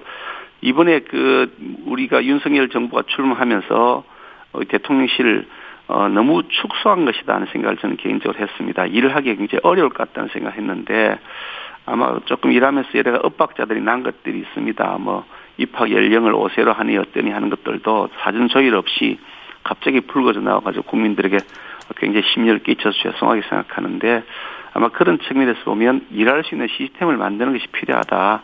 그러면서 약간의 그 이 개편을 하는 것이 옳겠다, 옳겠다는 생각 개인적으로 하고 있었는데 음. 아마 휴가 기간 중에 그런 고민을 대통령께서 하신 것 같아 보이고요. 구체적으로 좀 진행이 되고 있는 내용들은 아마 조만간 발표가 되지 않겠나 하고 보고 있습니다. 너무 축소한 것 같다라고 처음부터 생각했다라고 말씀을 하셨는데 그때 사실은 야당의 지적이 슬림화된 대통령실이라고 대통령실은 주장을 했습니다마는 저렇게 저 축소해서 일이 되기가 힘들다라는 지적은 여의도 정치권에서도 원래 있지 않았었습니까? 사실 그 문재인 대통령 시절에 청와대를 대폭 확대했습니다. 예. 인력을 많이 늘렸고요. 예. 모든 현안들을 전부 청와대에서 주도했습니다. 심지어 기억하실지 모르겠습니다만 청와대 행정관, 행정관이라는 자리는 그냥 실무자입니다. 그렇죠. 실무자가 예. 육군 참모총장을 밖으로 불러내 가지고 카페 같은 데 불러내 가지고 인사안 들고 와서 보고하라 이렇게까지 했던 사례가 있었을 만큼 어, 그렇게 완전히 모든 것을 청와대가 다 좌우했죠. 해양경찰청 그 인사를 뭐 해경왕이라고 불리는 행정관 한 사람이 좌우했다는 거 아닙니까? 네. 행정관 아니 실무자가 해경의 인사를 다 좌우했다고 하는데 이런 형태로 청와대가 모든 국정을 장악하고서 어떤 전문적 식견이나 혹은 이, 이 공무원들이 축적된 역량 이런 것들을 무시해 버리고 과도하게 선거 지향 어, 뭐 어떻게 정당의 목표를 달성하기 위해서 이 득표에 어떻게 도움이 됐나 이런 데 목표를 두고서 지향하는 그런 많은 모순점들과 불합리성을 드러내었습니다. 그렇게 해서 그렇게 하니까 당연히 청와대 권한이 비대화되고 인력도 대폭 늘어나게 되는 거죠. 음. 그런 차원에서 청와대를 좀 더 간소화 시켜 나가면서 행정 각부의 힘을 실어서, 실어서 일을 하겠다. 그렇게 한 것이고 그런 차원에서 민정수석들도 폐지하고 정상적인 시스템으로 법무부 혹은 행정안전부의 그 권한을 다 다시 분배해서 하자라고 한 것인데 예. 그렇게 하는 과정이 그 방향은 대단히 옳은 것이고 당연히 그렇게 해야 된다고 보고 있고요. 음. 행정각부가 모든 권한을 쥐고서 통화를 하면서 행정 업무를 수행해야지 대통령실의 행정관 비서관이 그걸 장악한다는 것은 저는 옳지 않다고 저는 생각합니다. 음. 대통령실이 하는 일은 업무를 조율하는 겁니다. 그러니까 서로 간에 부처 사이 의인이 다른 것이라거나 예. 혹은 과도하게 한 부서가 무리한 정책을 펼쳐나가는 게 있으면 그에 대한 조율하거나 이런 것들인데 음. 주도하는 것이 아니라 조율하는 것이죠. 그러니까요. 예. 그런 방향성은 옳다고 보는데 그런 방향성을 고려한다 하더라도 인력이 지금보다는 조금 더 어, 늘어나는 것이 옳다는 생각을 저는 개인적으로 가지고 음. 있습니다. 인사 문제 하나만 짚고 그다음에 당 문제로 좀 넘어가겠습니다. 그 저 이원석 검찰총장 후보자 관련해서 정운호 게이트 수사하면서 법원 행정처에 수사 기밀을 유출한 것으로 판결문에 적시돼 있다. 이런 보도가 나와 있고 이원석 후보자는 부인하고 있는데 이게 판결문에 적시돼 있으면 어 김기현 후보님도 사실은 판사 출신이라서 어떻게 생각하세요? 저는 뭐 사실 그 내용 잘 모릅니다. 뭐 그분이 지명됐다는 사실 소식도 이제 이제서 들었고 예. 뭐 언론에서 뭐 보도됐다는데 제가 그걸 다 일일이 검증해야 될 만큼 시간적 여유도 별로 없고요. 그러니까 그거는 다음 나중에 뭐 본인이 알겠습니다. 밝힐 것이라고 봅니다만 네. 언론적으로 보면 그 내용이 뭔지 나중에 뭐, 뭐 밝혀지는 팩트를 보면 될 것이고 예. 그 내용이 과연 검찰총장의 업무를 수행할 수 없는 정도 수준이냐 아니냐는 또 별도의 평가가 필요한 거겠죠. 그건 나중에 무엇이 알겠습니다. 사실인지는 밝혀지는 과정을 보- 지- 지켜보시죠. 알겠습니다. 그 비대위 관련해서 지금 가처분 신청을 이준석 전 당대표가 신청을 했는데 법원 신문이 있었고 조만간 결정이 날 것이다. 법원 판단은 어떻게 할 것 같습니까? 그래서 저는 뭐 여러 차례 말씀을 드렸습니다마는 이게 뭐 법원의 판단이니까 뭐 점치듯이 말씀드리는 것은 적절하지는 않습니다. 그러니까 지켜볼 수밖에 없긴 하지만 예. 제가 뭐 판사를 지냈던 그 경험에서 비춰보면 정당이라는 것은 헌법상의 기구로서 그 자율성과 내부의 자치성이 어느 기관보다도 음. 강조가 되는 그 존중이 되는 어, 그런 그 단체 조직이죠. 예. 거기에 더해서 우리 당 내부에서 의원들이 의원총회에서 우리 당의 비상 상황이라는 것을 다 인정을 공식적으로 했고 또 우리 당의 정상적인 시스템인 그 상임 전국위원회 또 전국위원회 여기에서 어, 이 당헌 당규에 의한 권한과 절차에 따라서 비상 비상 상황이기 때문에 새로운 비대위를 출범시키는 것이 옳다는 판단을 한 것인데 그걸 가지고서 이 법원이 거기에 개입해서 당신의 당 비상 상황이 아니야. 당신 당이 비상 상황이야. 이렇게 재단을 한다 그러면 그건 넌센스다. 그런 차원에서 어, 법원이 무리하게 억지로 이 정당의 내부적인 여러 가지 현안에 대해서 개입하지 않는 것이 옳다는 생각을 하고 있습니다. 그 유력한 당권 주자신데 시기를 가지고 전당대회 시기를 가지고 여러 이야기들이 나오고 있는 것 같습니다. 연말 1월 그다음에 빠르면 빠를수록 좋다. 어떻게 생각하세요? 뭐 저희 개인적인 의견은 처음부터 일관되게 제가 말씀을 드렸습니다. 뭐 한 한 두 달 한 달 한 달은 좋게 넘은 것 같은데요. 예. 어, 그, 빠르면 빠를수록 좋다. 최대한 빨리 해야 된다는 말씀을 드렸던 것이고, 어, 뭐, 여당 입장에서는 비상 상황을 계속 지속해 나가는 것이 국민들에게 좋을 리가 없, 없으니 정상적인 어, 체제를 구축하자는 생각이었는데, 어쨌든 그 문제에 대해서 의견은 충분히 개진했고, 또 비대위가 출범해서 그 문제를 의논해서 결정을 뭐 조만간 할 것이라고 보기 때문에, 예. 어, 그 결정을 어, 기다리고 존중하는 것이 옳지 않을까 하는 생각을 합니다. 연말이나 내년 초로 주장하시는 분들의 생각은 왜 그런다고 보십니까? 뭐 각자 의견이 다 다르니까 예. 뭐 그럴 수는 있습니다만 뭐 여기서 그걸 다 설명하면 또 다시 옛날 했던 얘기를 반복하게 되니까 예. 어, 일단 이건 한 그 챕터를 넘겨서 예. 다시 비대위가 이제 출범을 했으니 음. 그 논의를 지켜보는 것이 옳다고 보고요. 예. 제가 제가 가지고 있는 한결 같은 생각은 빠르, 빠르면 빠를수록 좋다. 특히 해를 넘겨서 내년 초에 또다시 비대위 모습으로 국민들에게 비친다는 것은 그거는 얼토당탄다 그런 생각을 하고 있습니다.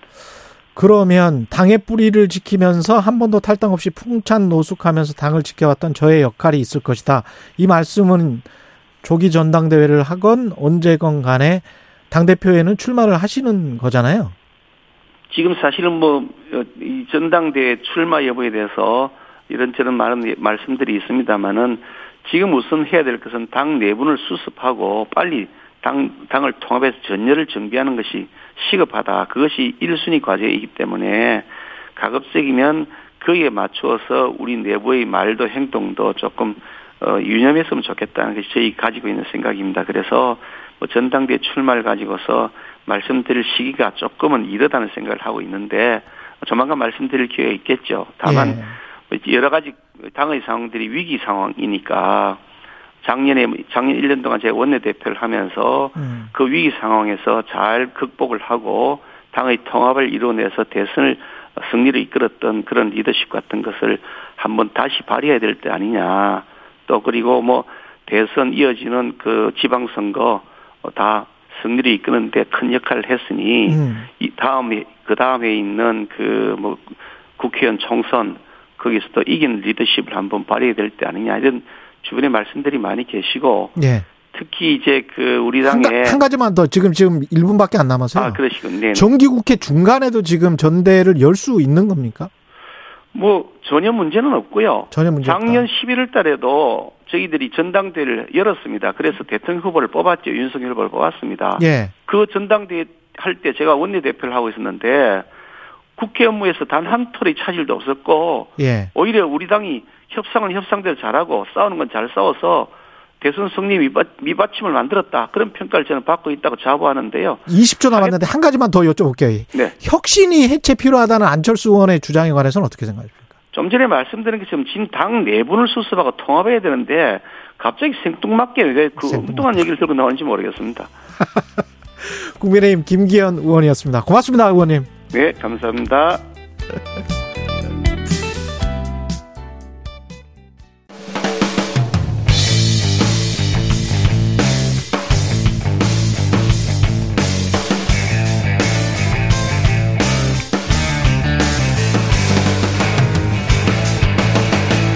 최경영의 최강 시사.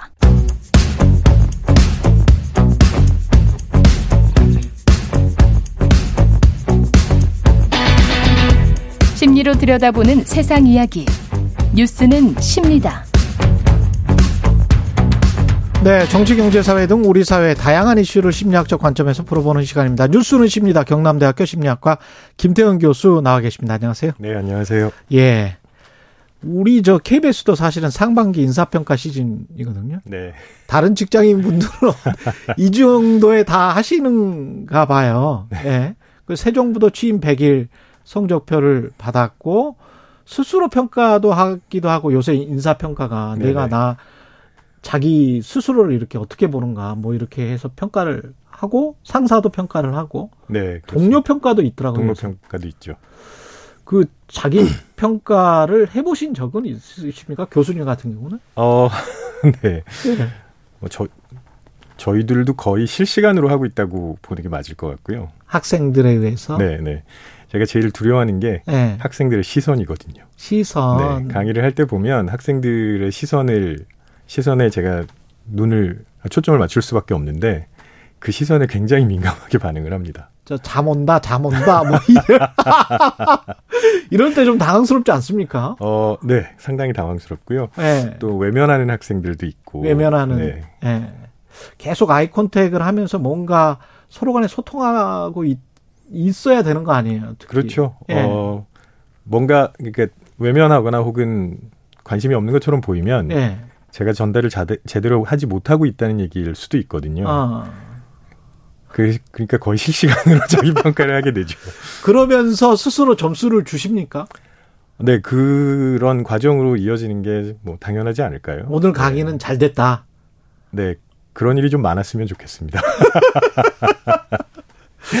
인사평가 자체를 이게 정량평가, 정성평가 우리가 이런 말 하잖아요. 네네. 근데 인사평가라는 게 남이 하건 내가 하건 간에 그게 완벽하게 객관적일 수는 없을 거는 같습니다. 네, 어, 어차피 인간이 하는 일은 완벽하게 객관적이다라는 표현은 적절하지 않습니다. 그렇죠. 네. 예. 어, 주관이 개입하는 게 너무나 당연하고요. 음. 어, 다만 서로 합의할 수 있는 수준의 객관성을 확보하려고 노력하는 게 중요하겠죠.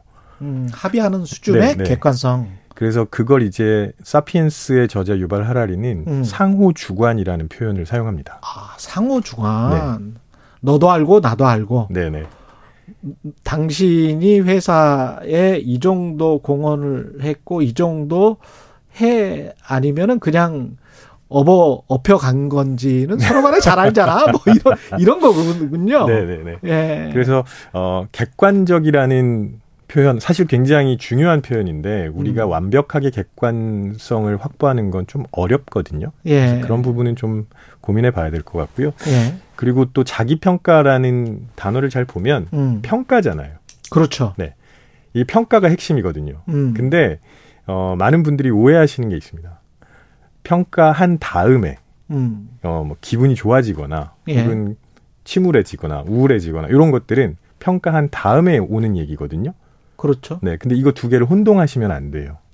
어, 네. 예. 이, 그래- 이 부분은 좀 설명을 해 주시죠. 네. 왜냐하면 일단 평가를 하려면 어떻게 해야 되냐면 어 기준을 정확하게 세워야 되고요. 자기를 평가할 때. 네. 예. 자기를 피- 평가하든 누구를 평가하든 평가하려면 기준이, 기준이 있어야 되는 있어야죠. 거죠.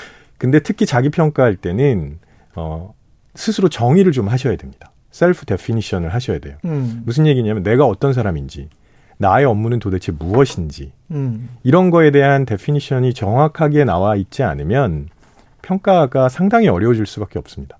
아. 네. 그래서 그런 부분이 좀 선행되어야 예. 자기 평가가 잘 이루어질 수 있거든요. 그러니까 기준이 있어야 되고 자기 자신에 대한 정의, 규정 네. 이런 게 나의 내 업무에 대한 규정도 있어야 되겠네요. 네. 예를 들면 이제 제 직업이 이제 가르치는 사람이잖아요. 그렇죠. 단순히 지식을 전달하는 게 제 업무라고 생각하느냐, 아니면 학생들과 정확하게 호흡하고 소통하는 게 제 업무라고 생각하느냐, 어떻게 정의하느냐에 따라서 평가는 달라질 수밖에 없는 거거든요. 그렇죠. 네. 아니면 나는 연구나 research paper를 주로 작성하는 학자냐. 그럴 수도 있죠. 그렇죠. 네, 그 네. 정의에 따라서는 또 강의는 조금 신경을 덜 써도 되는 거고 스스로 생각했을 때도. 네, 맞습니다. 실제로 그래서 우리나라는 이게 명확하게 구분되어 있지 않은데 음. 어, 외국에서는 연구 중심 교수 그렇죠. 혹은 강의 중심 교수 이렇게 나뉘어져 있기도 합니다. 맞아요. 예, 그렇더라고요. 그렇게 생각을 해보면 이게 정치에도 적용이 되면 유권자가 정치인들만 평가할 게 아니고 자신의 선택이 올바랐는지 자기 스스로도 한번 평가를 해봐야 되네. 그렇죠. 내가 선택을 할 때 나는 어떤 기준을 가지고 평가를 했느냐. 어떤 기준을 가지고 네, 평가했는데 네. 지금 제대로 안 되고 있다면 내 안목이 맞았느냐 틀렸느냐. 거기까지 이어지면 굉장히 좋지 않을까요? 아 네. 그러면 자기 반성이 되면서 다시 또 현명한 투표를 하- 활 확률이 높아지겠네요. 그렇습니다. 네. 그렇게 되겠습니다. 근데 이제 네. 관대하고 엄격하고 평가에 있어서 이런 게 또 좀 나뉘잖아요. 사람의 또 성격에 따라서 나뉠 수도 있을 것 같고. 네. 한없이 자기 자신에 대해서 관대한 사람이 있고, 뭐 심할 정도로 엄격한 사람이 있고, 네네. 뭐가 좋습니까? 어, 이게 뭐가 좋다라고 딱 말씀드리기는 어렵고요. 어, 심리학에서 관련 연, 분야에 대한 연구가 굉장히 많이 이루어졌고요. 예. 이걸 이제 보통 관대한 경향을 음. 자기 겸양, 그 다음에, 아니죠. 자기 고양, 그 다음에 엄격한 경향을 자기 겸양이라고 표현을 합니다. 저희 자기, 학문적으로는. 자기 고양. 네, 고양. 아, 자기를 이렇게 좀 북돋는. 프로모션 한다는 거죠. 맞습니다. 셀프 프로모션. 네. 예. 그런 용어를 사용하고 있고요. 예. 그래서 관련 연구가 많이 진행되는데 예. 보통 우리나라에서는 자기 겸양의 경향이 조금 더 많이 나타난다고 보입니다. 아무래도 이게 그러면 동양적, 서양적 문화적의 어떤 차이인 건가요? 네, 문화의 영향이 없을 수 없고요. 예. 어, 쉽게 말씀드리면 우리나라에서는 어, 굉장히 많은 관계 속에서 우리가 살아가잖아요. 음. 그럼 내가 무언가를 할 때 주변의 시선을 신경 쓰지 않을 수 없죠. 예. 네. 그러면 아무래도 자연스럽게 비교를 많이 하게 되고 그렇죠. 비교를 하게 되면 상대 우위 상대 아, 상대방보다 얼마나 잘했는지 혹은 못했는지가 보이거든요. 그러면 그렇죠. 아무래도 겸양의 경향이 많이 나타날 수밖에 없을 겁니다. 그런데 그런 측면에서 보면 서양인들이 하는 그 칭찬 같은 거 있지 않습니까? 네네. 가령 70점 하던 아이가 90점으로 올랐어요. 그럼 네. 정말 잘했다라고 해주는데 네. 우리 같은 경우는 70점 하던 아이가 만약에 80점을 맞았다. 그러면 자 지금부터 시작이야. 자 조금만 더 하면 돼. 뭐 이런 식으로 계속 채찍질을 하잖아요. 네, 네. 아, 지금 굉장히 중요한 말씀 해주셨는데, 예. 제가 비슷한 얘기, 말씀 하나 드려볼게요. 예. 우리는 보통 뭔가 결과가 좋아서 칭찬 받았을 때, 예. 두 사람이 있습니다. 한 사람은, 아, 고마워. 칭찬에 대해서, 어, 정말 고마워. 내가 이- 이번에 진짜 열심히 했거든. 음. 이렇게 표현하는 사람하고, 예. 또 다른 사람은, 어, 좀 운이 좋았지. 라고 표현하는 사람이 있습니다. 동양적으로 네. 항상 어느 쪽이 더 이렇게 친근하게 느껴지세요? 당연히 그 도- 저도 동양인이니까 운이 좋았지 이- 네네. 이쪽이 어 저, 저 사람이 참 인품도 좋네 뭐 이렇게 생각이 되겠죠. 그게 우리나라 문화적인 특징을 보여주는 대표적인 사례고요. 조금 예. 전에 말씀하신 것과도 연결이 되는 거고, 어. 왜냐하면 자꾸 비교를 하게 되거든요. 내가 70점에서 80점으로 올랐지만 예. 80점보다 더 많은 점수를 받은 학생들이 여전히 주변에 있어요. 그렇지만 본인은 본인의 과거보다는 더 좋아진 거 아니에요? 맞습니다. 그러니까 초점이 어디 있느냐가 중요한 거죠. 아. 나의 행위 자체에 초점을 맞추고 있느냐, 예. 비교에 초점을 맞추고 있느냐가 상대방과의 비교에. 네 맞습니다. 그 이게 행복하고도 연결되지 않습니까 혹시? 어 비교에 몰두하게 되면 행복하기는 좀 어렵습니다. 그렇죠. 네. 아니 연예인들 직업하고도 좀 관련이 되는 것 같아요. 연예인들이 막 공황 상태 빠지고 막 그런 이유가 네. 너무 계속 저 고지를 향해서 가기 때문에 그런 거 아닌가? 네. 그 특히 이제 방송에 종사하시는 분들이 그쵸. 그런 압박을 많이 느낄 수밖에 없는데 예. 아마도 기자님도 매일매일 그 청취율에 신경을 쓰실 거잖아요. 저는 신경 많이 쓰는데 저는 제 자신에 관해서 굉장히 관대합니다. 예. 엄격하지 않아요. 아, 그런가요? 예. 행복하기 위해서 조금 좀 관대해지려고 노력을 하고 있습니다. 아, 사실. 네. 예. 그거는 사실 뭐 굉장히 좋은 거고요. 음. 그래서 자꾸 비교하지 말고 내가 이전보다 얼마나 좋아졌는지 예. 그 과정에서 평가 과정에서 내가 발견한 장점 혹은 강점은 어떤 것들이 있는지 이런 것들을 찾아보는 노력이 도움이 되는 건 분명하겠죠. 음, 각각의 장점과 단점이 있을 것 같습니다. 네. 자기한테 관대한 것, 자기한테 엄격한 것, 근데 이제 어 조심하셔야 될 게 하나 있습니다. 조심할 네. 것, 그냥 그냥 관대하면 안 돼요. 그냥 관대하면 안 된다. 네. 이게 무슨 얘기냐면 분명히 어 본인이 무언가 열심히 하지 않았는데 결과가 좋은 경우가 있거든요. 그렇죠. 운이, 진짜 운이 좋아서. 네, 네, 예. 네. 얻어 걸렸어요. 내가 속한 조직에 다른 사람들이 열심히 해서 그렇죠. 뭐 이런저런 상황적인 요인 때문에 잘 될 수도 있고요. 그렇죠. 그럴 때, 그럴 때 그걸 자신의 공으로 돌리는 건 상당히 위험합니다. 아, 갑자기 누구가 생각이 나는데 말씀을 안 드리겠습니다. 그러니까 이게 예. 실제로 연구가 많이 진행이 되는데요. 이걸 예. 이제 저희는 무임승차 이렇게 표현을 합니다. 그렇죠. 네. 근데 무임승차는 어, 내가 무임승차를 하는 걸 알고 있건 음, 모르고 있건 간에 평판에 아주 안 좋은 영향을 줍니다. 아, 무임승차를 하면 네, 네. 사람들이 아- 알군요. 네. 그러니까 어 본인이 무임승차를 하는지 모르고 있을 수도 있잖아요. 어, 그 네. 사람은 모르지만 네, 본인은 모르고 있을 수도 있거든요. 자기에게 관대하기 때문에. 그렇죠. 예. 근데 그건 무관하다는 겁니다. 그러나 바라보는 객관적으로, 사람들의 평, 평가는 어, 무임승차를 하는 것 때문에 굉장히 안 좋아지고요. 그게 아. 장기적인 평판에 도움이 안 됩니다. 도움이 안 되는 거군요. 네. 장기적으로 봤을 네. 때는. 이게 실제 아주 흥미로운 연구 결과가 있는데 음. 네덜란드 레이던 대학하고 암스테르담 대학에서 진행, 진행한 연구인데요. 예. 어, 정직한 사람이 우연히 어, 부정직한 사람과 파트너가 됐습니다. 우연히. 네, 우연히요. 예. 부정직한 사람은 부정직한 방법으로 이득을 취하겠죠. 그렇겠죠. 정직한 사람은 아무것도 안 하고 가만히 있었어요. 예. 근데 본인한테도 이득이 돌아오죠. 왜냐하면 파트너니까. 예. 그러면 우리는 누굴 더 욕을 할 것 같느냐 이런 고민을 할 수 있는데 그걸 보는 사람이 그럼 정직한 사람 욕하겠네. 정직한 사람 욕을 굉장히 많이 한다는 겁니다. 당연히 그렇겠구만요. 네, 네. 예. 그래서 사람들은 무임승차를 굉장히 싫어하고요. 음. 이게 결국은 우리가 굉장히 요즘 많이 얘기하는 공정의 문제랑 연결이 되는 겁니다. 아, 그렇게 되는 거군요, 네. 이게. 아, 이, 그, 일단은 이런 측면을 고려해 보면 동양적인 자기 겸양이 기본 베이스로 가야 되는 거는 만 그게 더 좋기는 하겠습니다. 네, 네. 어, 너무 예. 좋은 단어가 있어요. 예. 겸손. 겸손. 네, 네. 겸손이라는 단어가 저는 굉장히 좋은 단어라고 생각하는데 예. 우- 우리는 흔히 그냥 엄격하다라고만 표현을 하거든요. 음. 근데 그거는 평가를 정확하게 한다는 얘기고요. 음.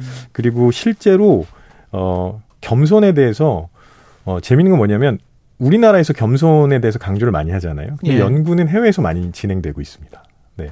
그렇군요. 예전에는 겸손에 대해서 그렇게 관심을 많이 안 가지고 있었는데 서양의 학자들이 겸손의 중요성을 알기 시작했고요.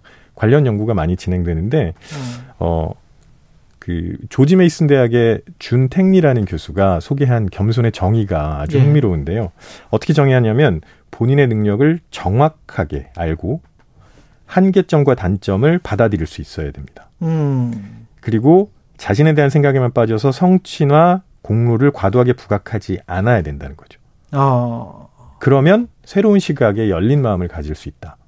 이걸 이제 준 탱니 교수는 겸손이라고 정의를 합니다. 알겠습니다. 어, 이거 저 마지막 부분은 저도 한번 rewind 해서 다시 한번 들어보도록 하겠습니다. 예. 좋은 말씀 감사드리고요. 뉴스는 심리다. 경남대학교 심리학과 김태훈 교수였습니다. 고맙습니다. 네, 고맙습니다. 예.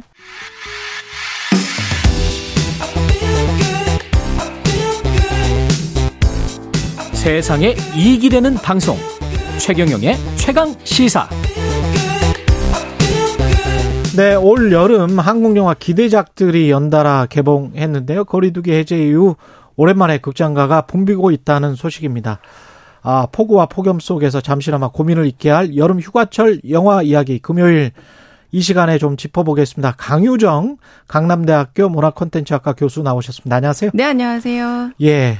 박찬욱, 송강호 깐에서 좋은 네. 성적을 거뒀고 그게 이제 헤어질 결심이었는데. 네. 이걸 영화를 볼 결심을 못 하시는 분들도 많은 것 같고, 예.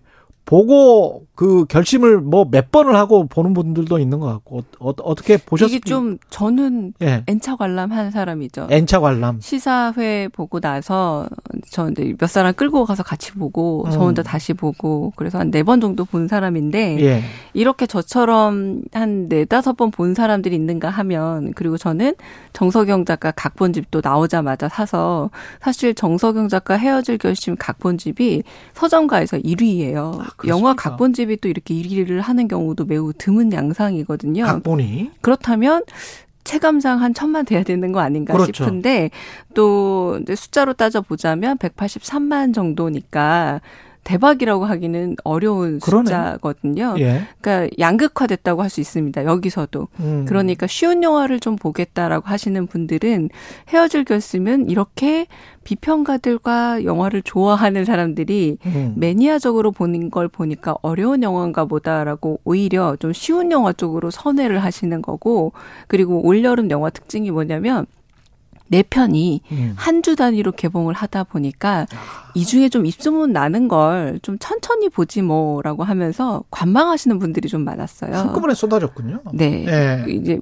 소위 말해서 이제 창고에 쌓였던 영화들 음. 그리고 우리나라 영화의 빅 시즌이라고 한다면 곧 다가올 이제 추석이라던가 설 시즌이나 여름 겨울 시즌인데 이게 이제 코로나 19 때문에 이 시즌 때 다 개봉 못 하고 좀 눈치도 보고 상황도 보면서 미뤄뒀던 영화들이 워낙 많았고 그리고 기억하시겠지만 범죄도시2가 5월에 드디어 천만을 넘으면서 아, 이젠 영화가 되겠다 하면서 한 주에 하나씩 개봉을 하다 보니 관객에겐 즐거운 선택의 순간, 음. 한편으로는 또 지혜로운 선택의 순간이 되면서 영화를 개봉하신 입장에서는 야, 요 시장이 열리긴 했는데 우리에겐 어떤 혜택이 돌아올까 좀 고민했던 시장이기도 했습니다. 경쟁이 치열했군요. 맞습니다. 네. 예, 헤어질 결심은 한 줄 평을 하신다면 어떻습니까?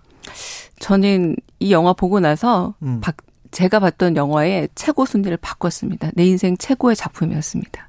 진짜요? 네.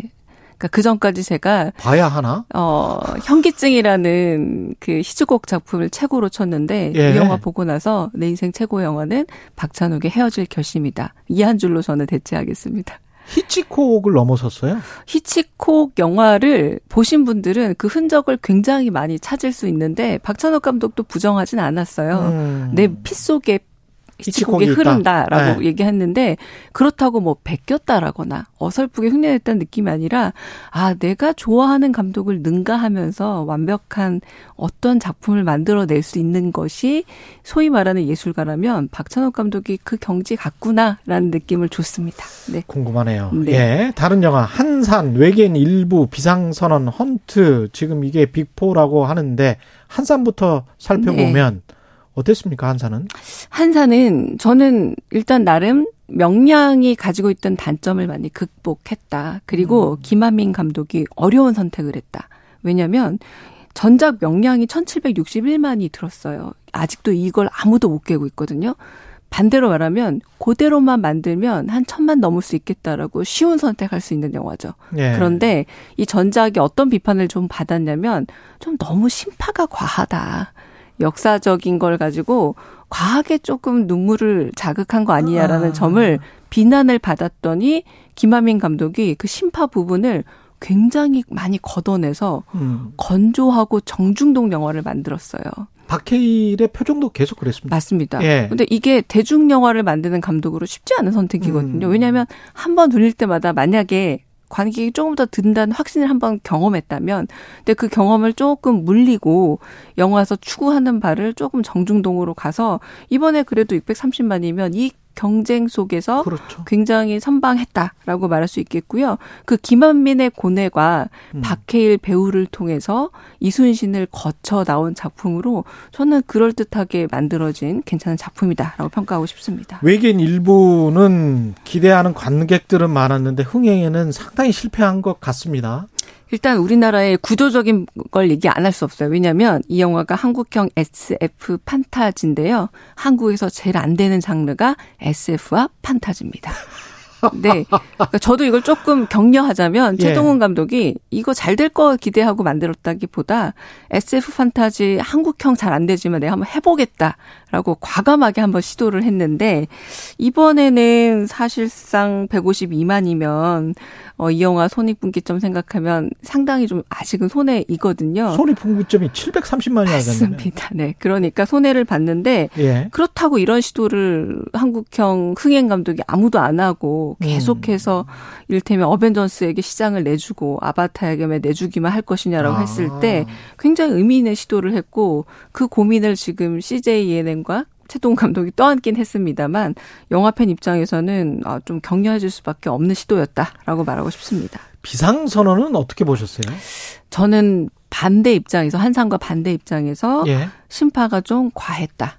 아, 그 평은 지적입니다. 있더라고요. 예. 네. 그러니까 이게 송강호, 이병헌, 전도연 배우들의 이름만 보고도 어, 일단 그 배우의 이름값으로 198만이 저는 들었다라고 보고요. 음. 조금 음. 엄격하고 냉정하게 평가를 하자면 아, 깐에서 나무주연상 받은 송강호 배우의 연기력을 좀 남비한 측면이 있다 라는 생각이 들 정도였어요. 송강호의 연기력을 낭비했다. 네, 왜냐하면 너무 많은 배우들을 영화에다가 이제 좀 선보이다 보니까 오히려 집중력을 좀 잃고 음. 그리고 감독이 하고 싶었던 얘기가 좀 많았다는 듯합니다. 영화를 예. 통해서 보여줘야 되는데 조금 개몽적으로 흐르다 보니까 한국 관객들이 심파를 좋아하지만 요때 울어라고 가르쳐 주는 건 그렇게 안 좋아하거든요. 투머치구나. 맞습니다. 예. 그 부분에서 조금 관객들이 기대한 바 이상의 효과를 거두지 못하는 게 아닌가라고 좀 결론을 낼 수 있을 듯해요. 편집은 뺄셈인 것 같습니다. 맞습니다. 예, 네. 예. 헌트, 헌트는 지금 입소문이 꽤 좋은 것 같은데요. 이게 이제 그거죠. 별로 그다지 기대를 안 한 겁니다. 왜냐하면 지금 최동훈 감독, 한재린 감독, 김한민 감독 전작들이 어마어마하거든요. 근데 한국에서 아무래도 배우 출신 감독에 대해서 대단한 기대를 하진 않거든요. 음.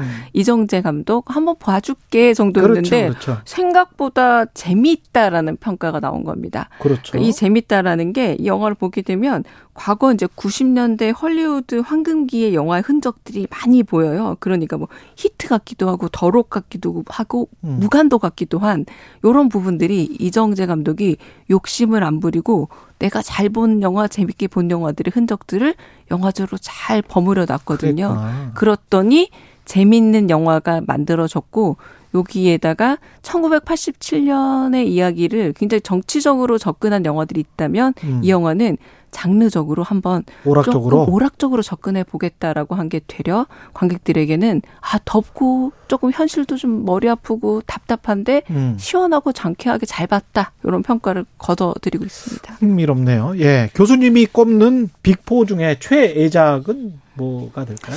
한산부터 헌트까지. 어, 뭐, 일단, 논외로 헤어질 결심을 말씀드렸지만, 저는 음. 두 작품 뽑고 싶어요. 일단, 네. 한산과 헌트인데요. 한산과 헌트. 네, 이 두 글자 영화를 좀 선택을 드리고 싶고, 음. 한산은 역시 결론이 알고 있는 해피엔딩인 영화를 보는 즐거움. 네, 그리고 헌트는, 어, 의외로 재밌네. 라고 이렇게 일테면 가성비를 만족시켜주는 작품이다. 라고 평가할 수 있지 않을까 싶습니다. 시간이 거의 다 돼서 마지막으로 지난주 뭐 집중호우에 피해 보신 분들도 있고 아유 폭염에 또 지치신 분들도 많고 그런데 치유의 의미에서 집에서 방콕하면서 좀 볼만한 영화는 뭐가 있을까요?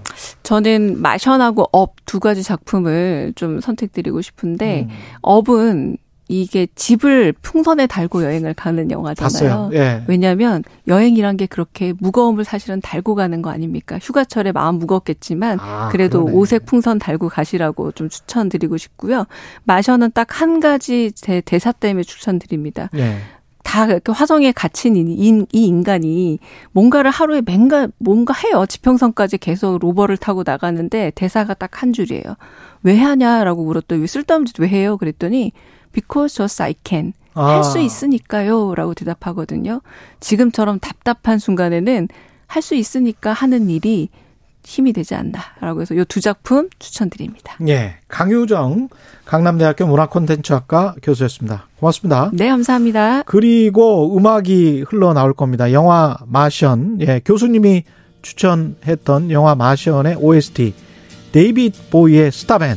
예, 들으시면서 최경련의 최강기사 마치겠습니다. 다음 주에 다시 돌아오겠습니다. 저는 KBS 최경령 기자였습니다. 고맙습니다.